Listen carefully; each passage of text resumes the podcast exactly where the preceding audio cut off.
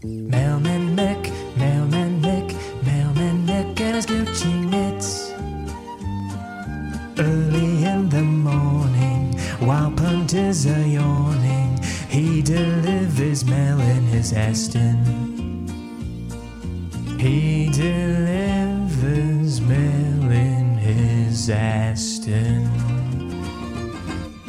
Probably an indication of how far too seriously I take my job that I missed that jingle when I was away overseas on my holiday.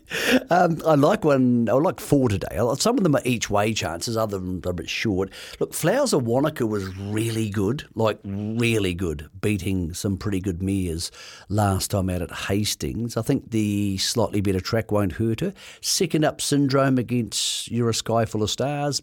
It's an interesting one and the last on the card at New Plymouth, but gee, she was good enough. I think she can win again. Um, Caitlin's Wish has been excellent further north and has been ploughing through the wet tracks for Stephen Autridge and Maria Sanson. That apprentice allowance helps today. It's a good field. This is in the uh, second on the card, I think it is, or third on the card out of uh, New Plymouth. But yeah, Caitlin's Wish will give them something to chase, and particularly if it's playing up and in, as Kari Hobbs suggested to us, it may well be. Interesting horse in the second that Tauranga is the favourite Nathal Anthem.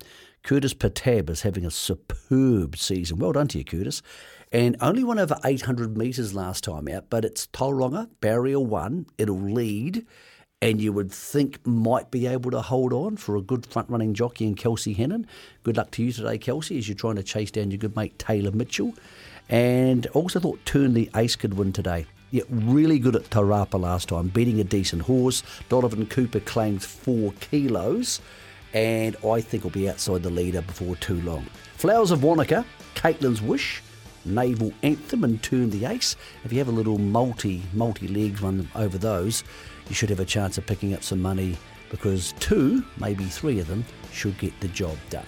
That's the Mailman Mick on the first hour of the Mail Run. Back shortly with our owner segment and the fascinating story of Lou Takiti.